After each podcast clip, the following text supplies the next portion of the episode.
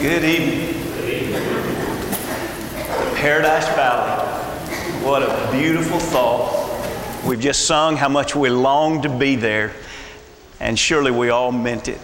Uh, one of my favorite songs is such a beautiful thought to spend an eternity with God and to think what the surroundings are going to be where all that we see is impacted by God.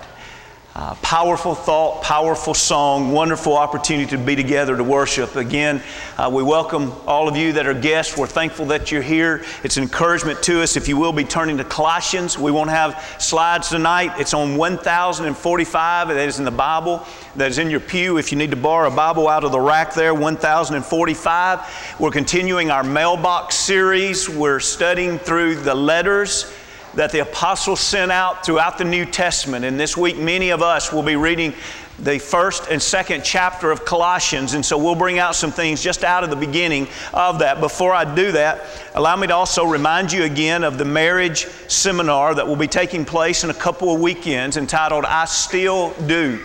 Uh, Lonnie Jones will do a tremendous job at that. And what's most important is that he'll remind us of what God wants us to do. Hopefully, we value our families and our marriages, and hopefully, we realize that there's no great marriage unless there's continual work and investment in it. And this weekend is a wonderful opportunity to invest in that. And so, we want to encourage you uh, to plan on that. If you need information, at the Information Center, you can pick up a brochure about it. And of course, if you have questions, feel free to ask. We'd love to uh, help you in any way that we could help you to come and be a part of that time. Also, uh, if you did not read the last Sudan letter, newsletter, they're all good. But it really is amazing in that letter how you can see the fingerprints of God throughout that work that has brought various men and opportunities together. And I just want to encourage you, if you have not read that, be sure that you read uh, that particular one this week. And with that in mind, let's continue to pray for Don and for Daniel as they are continuing the work there. Uh, as they left last Sunday, and we'll be gone for a couple of weeks, and let's continue to pray for them and for their success in that great work that is taking place in Sudan. What we want is a life worth living. We want a life where we know we are fulfilling our purpose. There are several things that make us feel bad. I don't know anybody that says, I love to feel lonely. I don't know anybody that says, I love to feel worthless. I love to feel unfulfilled. But now let's reverse that and, and ask how, how do we feel connected? How do we find our purpose? How do we know if we breathed our last breath now, or if the Lord gave us several decades to live, how could we live knowing that when our life was over, that we have lived a life worth living? The book of Colossians is a beautiful, powerful study. If you look down at your Bible, you'll notice there's only four chapters. It's a very, very short letter that Paul wrote to the brethren at Colossae. Now, what's interesting about the book itself is that we also have a sister epistle, and it is the letter that was written to the brother of, brethren of Ephesus. As a matter of fact, we have 155 verses in Ephesians. 78, almost, almost to the, to the verse, one half of the verses in Ephesians are repeated in some very recognizable format from Ephesians over to Colossians. 155 verses, Ephesians, 78 of those verses are in some way repeated in Colossians. In other words, there was a message that Paul wanted to write to the church at Ephesus, and a very similar message that he wanted to write to the church at Colossae, and yet both of those are recorded in Scripture. I'm not saying those two letters trump any other writing because of the redundancy, but I'm just wanting you to realize if we're studying the Word of God for all that it's worth, there must be some reason why two letters that are so similar are placed within the holy writ of the Word of God. What's the Holy Spirit trying to tell us? He wants us to get this. What is it that He wants us to get? So we see this book itself, and this very beautiful, short, concise book that's written probably to combat some of the heresy and false doctrine that, if they do not address it, very well could destroy the peace and the purity that this church already had. Now, as we talk about the church itself, it's interesting to note that as far as we know, Paul never visited this church. Didn't establish it as far as we know. As a matter of fact, if you glance down your Bible at the first chapter in verse 7, you see Epaphras was apparently the man that was responsible for teaching them the gospel. And we do not know of him visiting this church, but isn't it interesting that he has such concern for it? You see there in verse 4, in the first chapter, he says, Since we heard of your faith. You know, this morning we talked about the fact that Jesus Christ didn't have to hear about things. Jesus Christ walks, He amidst the lampstands. You see, no human being can do that. No human being can be two or three or multiple places at one time. Paul apparently never had been to Colossae, but you know what?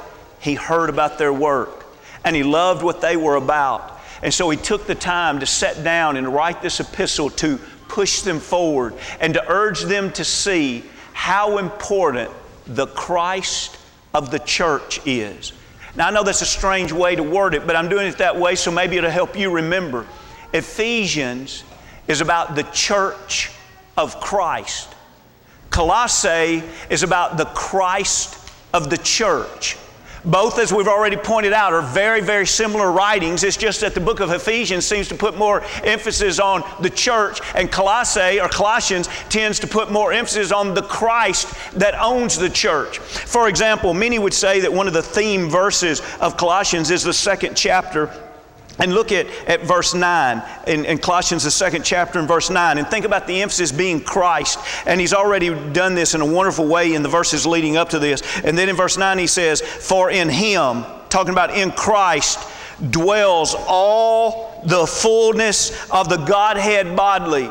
In other words, when we put our faith in Jesus Christ, we're not putting our faith in the miniature God. In other words, God the Father is the great God, and then we have this smaller God, and He's God the Christ. He says, No, no. All, all, the fullness, you can't have more than full all the fullness of the Godhead bodily is in Jesus Christ. These religions that teach that God created Jesus and Jesus was some way as a creation exalted to some point of a less than deity is simply not biblical.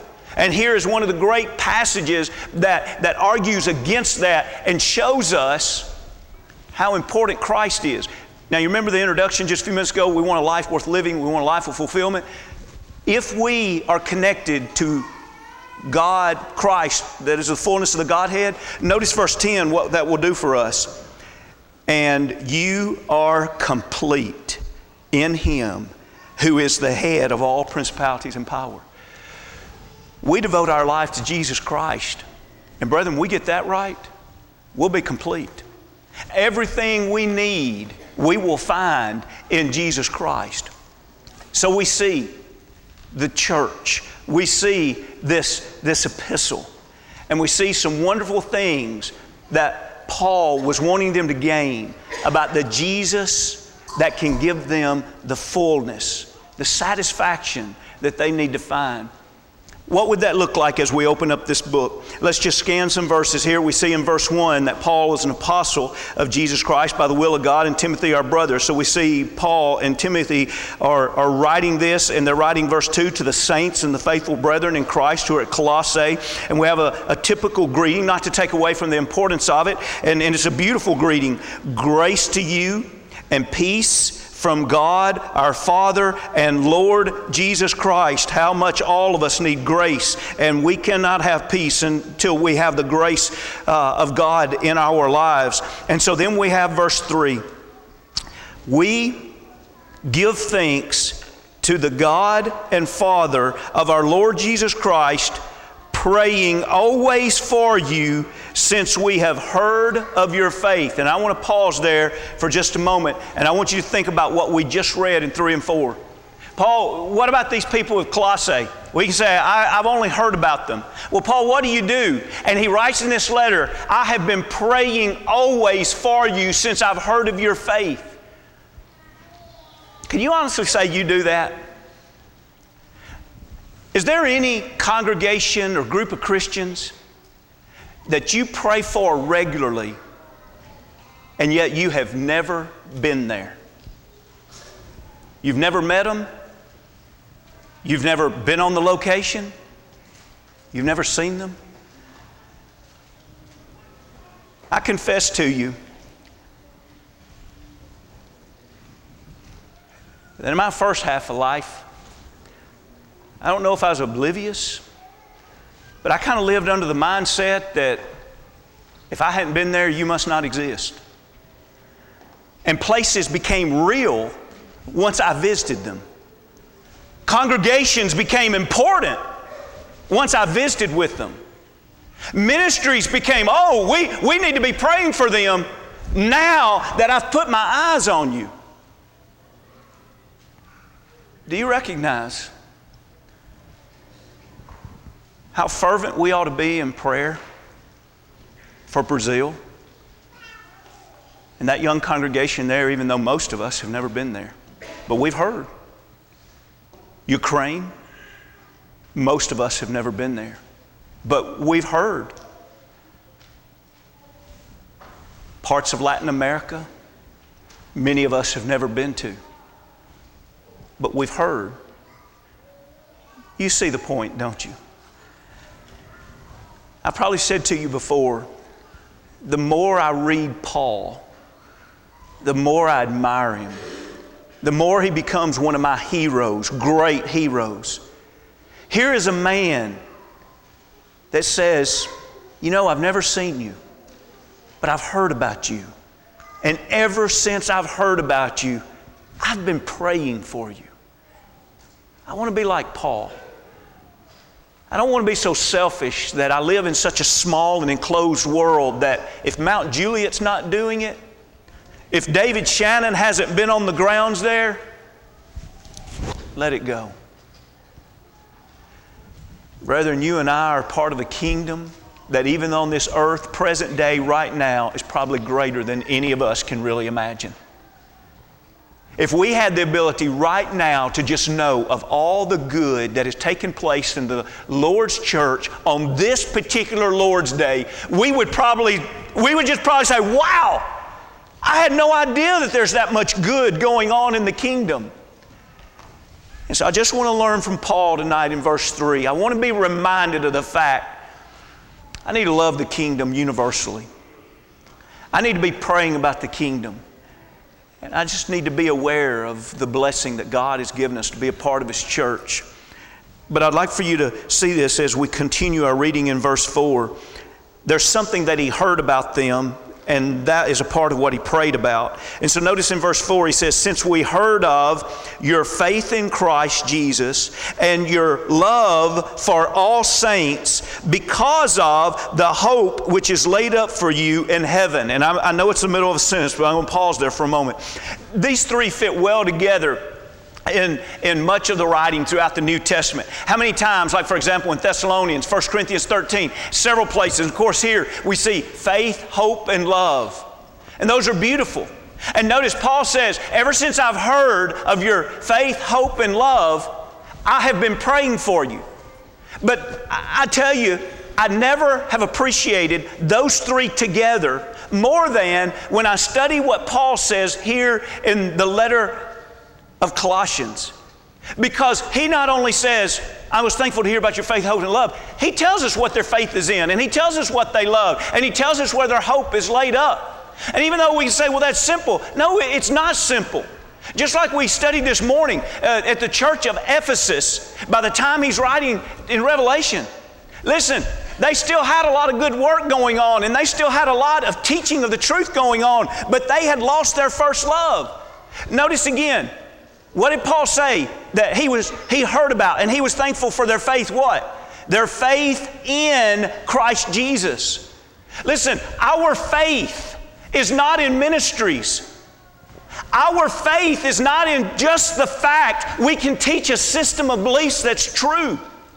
Our faith is in Jesus Christ. And when we have our completeness, 2 and 10, when we have our completeness in Christ, Christ will teach us how to minister to other people. Christ will give us His truth and, and we will love it and realize how important it is. But it's huge for me to pause right now and evaluate my own life. Where's my faith? Have I placed all of my faith in, in, in some kind of religion? Have I, have I placed all of my faith in, in just some kind of, of, of commandments? And, and I think in my mind, if I just do all of these things, I'm faithful. Or have I placed my faith in Jesus Christ who will point me back to all of those? It's important.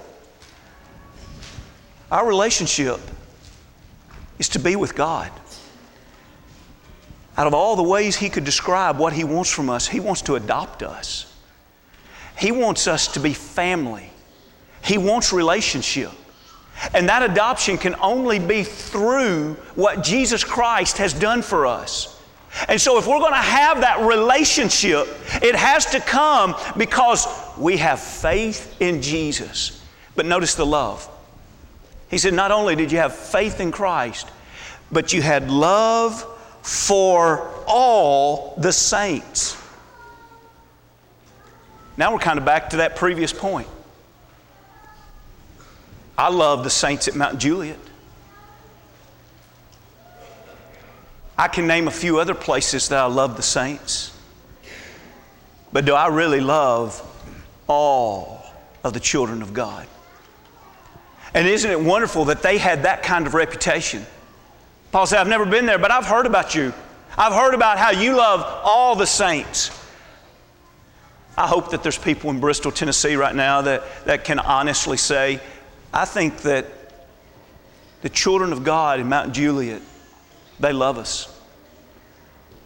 I hope there's brethren in northern Kentucky that can say, I know that the children of God in Mount Juliet,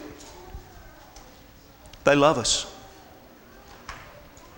People in Brazil and Latin America and Greece and Sudan and, and all of these places, can they say, oh, they, they love us? What the Lord wants first and greatest commandment is to love Him. Second is to love our neighbor as ourselves. What Satan wants is he wants us not to love. The third thing that we see is about their faith. Look again at how he words this. This is really beautiful and powerful. In verse 5, he says, Because, I'm sorry, it's hope. Because of the hope which is laid up for you in heaven. Notice how he talks about that hope, and he already says, It is laid up for you. Hope is what we know is going to come, even though we've not seen it. That's why it still is hope. And it's based upon the promises of God. And so we know because God says it, we believe it, and it's still to come, and we believe that it's going to happen just as sure as yesterday has already happened. And so he says, This hope, I want you to lay up this hope. Have you laid up that hope? Do you believe in Christ's return? And have you made investments toward Christ's return? Do you believe in the Paradise Valley? Do you believe in heaven? And have you laid up investments toward that heavenly home? Hold your finger here and drop over to Hebrews, the sixth chapter. In Hebrews, the sixth chapter, when I was trying to think as, as I was writing this lesson, I was trying to think of a way to illustrate this hope. I came up with an illustration in my mind, and then after I came up with the illustration, it literally dawned on me. I said, Well, kind of what I just made up in my mind really wasn't made up. It was Hebrews, the sixth chapter. And so I turned over and let's just read this and let's let the Hebrew writer not just illustrate it, let's let him further develop it for us. Think about this hope that, that we're supposed to have that's already laid up in heaven. In, in verse 19, and by the way, this is why Paul appreciated the brethren at Colossae. They had done this. He says in, in Hebrews 6 and 19, Hebrews 6 and 19, this hope we have as an anchor of the soul both sure and steadfast, and which enters the presence behind the veil where the forerunner has entered for us, even Jesus, having become the high priest forever according to the order of Melchizedek. The picture that he paints here is very unusual. It's really two things that nowhere else in the scripture would, would we see these two things come together. But when he brings them together, it's just like a mental picture that it's really beautiful. I want you to think about an anchor and, and just kind of to paint the picture. Think about you being out in a boat. And I know this is a little bit different, but think about there being a shoreline and you threw the anchor over to the shore and you're holding the rope. And someone says, what, what are you doing? Well, I've, I've set my anchor over there, and I'm not over to that shore yet, but I'm going to pull my way. I've got this rope, I've got this hope, and, and I'm going toward this hope. Now tell me again, where are you going? I'm going toward the anchor. What's the hope that we just read about in Hebrews 6? Where is the other end? You're holding on to the rope of hope. Where's the other end of that anchor of hope? He gives this picture where we've never seen an anchor there before, but he says, Imagine the Holy of Holies. You walk into the temple, you're not allowed behind that curtain under the old covenant. You're not allowed around that curtain, but there is an anchor that's been cast around the curtain. Where? Into the presence of God. Your anchor is cast in the presence of God, and you have this hope. You have this hope. What do you say? It's sure and steadfast. You're holding on to something that's sure and steadfast. The pillows of life roll. Things become uncertain, and someone says, How do you just stay so calm? Well, I have this anchor that's cast into the presence of God. But now, we're all invited. That's the beauty of the new covenant. Is Jesus Christ was that forerunner. The veil in the temple was rent wide open when Jesus died. And so now, through Jesus, all of us can approach God. If you had to be honest right now, where is your anchor cast? Well, I tell you what, when things get rough, I just, I just rest in the fact that I've got a huge retirement built up and I hold on to that rope. Yeah. That's where I always go in my mind. I just make sure I've got. Well, I tell you what, I've worked for years and years, and, and I've worked my way up to a high position at work. And when things go bad, I just think about, I've, I've, got, I've got that position. It's going to be okay. Even though this other things aren't okay, that's going to be okay. I'm, I'm good. Brethren, where is your surety? Where is your steadfastness? Can you honestly say, I have a hope? that that anchor is cast all the way into the presence of God. That's why Paul, writing to the brethren at Colossae, could say, You have a hope that's laid up in heaven. They know what they believe in, they know who they believe in, and they're living for that. What a beautiful, beautiful teaching. Someone says, I wish I could have that kind of faith. I wish I could have that kind of love.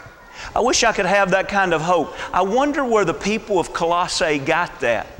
Well, I'm glad you asked that. Let's read the rest of this same sentence that we're reading. We're back now in Colossians 1, and we've read in 4 and 5 about the faith, love, and hope which is laid up for you in heaven. And let's read the rest of verse 5. That's laid up for you in heaven, of which you heard before. And notice this, the, this three times uh, this emphasis with three different words describing the same uh, Word of God. Before, you've heard before in the Word of the truth of the gospel. Isn't that wonderful? Where, where did this faith and love and hope come from? Paul says, I know where, where it came from. You developed that whenever you heard the Word for just a moment, and I know that in the first century they could not hold a Bible the way we hold it, but if you'll just let me for just a moment so that we can communicate with each other, I, I just want to call the Word of God the Bible.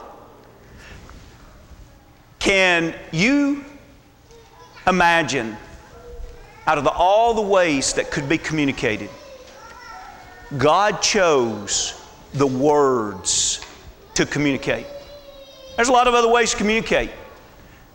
Right now, I could point to the back of the room and many of you might turn and look. But you know, if I pointed and I said, we want to recognize a guest that we have in, in uh, the, the, the auditorium, we, we want to welcome John Kennedy here. I've just done a lot more with a few words than pointing a finger. I communicated one way, but you know what words do? They communicate with accuracy and clarity. Words can communicate so much more. God chose words to communicate to us. And what words did He choose? He chose words of truth. Everything that God tells us, we can bank on it. We can invest our life and our soul upon it. Everything that God tells us is truth. But now think about this there can be words of truth, but that next one is huge. Words of truth of gospel. The word gospel means good news. God's words of truth are beautiful.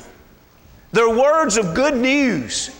The good news about with the pitiful condition we're in of sin, we need a Savior, and God says, Let me tell you how much I love you. Let me tell you about the Savior that, that has died for you.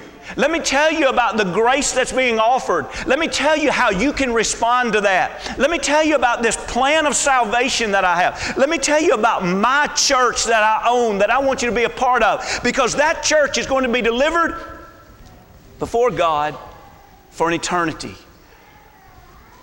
All of this is good news. Even when God tells us not to do things, He is trying to protect us. Those things are even items of good news. They had a life of faith and of love and of hope. And it was produced because they read the word of truth of the gospel. Let's read the rest in verse 6. The sentence continues which has come to you as it has also in the world. You see, he's saying, it's the same gospel that came to you, it's the same gospel that went to the world. Remember the Great Commission? Go into all the world and preach what? The gospel. And so that's what Paul is talking about. He says, We've been given this commission to go into all the world. We are going to the world, but also, of course, we came to Colossae, he's saying. And what is it doing? It's bringing forth fruit. We just studied about some of that fruit and, in faith, love, and hope. And he says, And it is also you, since the day you heard and knew that the grace of God in truth. And then he gives Epaphras credit for being their faithful minister and declaring the Spirit. And what I'd like to do, simply because a few months ago we studied so much about wisdom. And, and I want to close by just reading one verse and not even developing a paragraph, but I just want you to see this. Remember, we talked about the wisdom that we look throughout the scriptures. It's not that we see all three every time, but so oftentimes when we see godly wisdom, we see something about the knowledge of God. We see something about proper and godly understanding. And we see something about discretion, being able to make decisions based upon what God's will is and understanding situations around us. I want you to notice here as we read verse 9, he says, For this reason we also, since the day we heard it, do not cease to pray for you. And what he's going to pray is for them to have wisdom. Notice how he says it. We do not cease to pray for you and to ask that you may be filled with the knowledge of his will in all wisdom and spiritual understanding, that you may walk worthy of the Lord, fully pleasing Him. And by the way, that walking worthy of the Lord, if we wanted to, we could say by application, that is the decision making. That is being able to say, I know what the knowledge of the will of God is. I have spiritual understanding of situations, and so I make decisions that I walk worthy of the Lord when I bring these together. And Paul says, That's my prayer for you. My prayer for you is that you'll be wise. Brethren, we can't be wise without godly knowledge, without a heart that is set upon understanding the things around us in a way that God would want us to understand them, and then have a commitment and a faith that says, That's what I'm going to live. We want a life that is full. The only way that we can have a life that is full is we have to go to the one who is the fullness of the Godhead bodily. This evening, I want to encourage you. I want to encourage you to look for a life that's worth living, but make sure you go to the right source to receive it. If we can help you in any way this evening, we'd love to do so. We'd love to pray with you. If you want to be baptized into Christ, we'd love to, to help and assist you in doing that. If we can help you, come as we stand.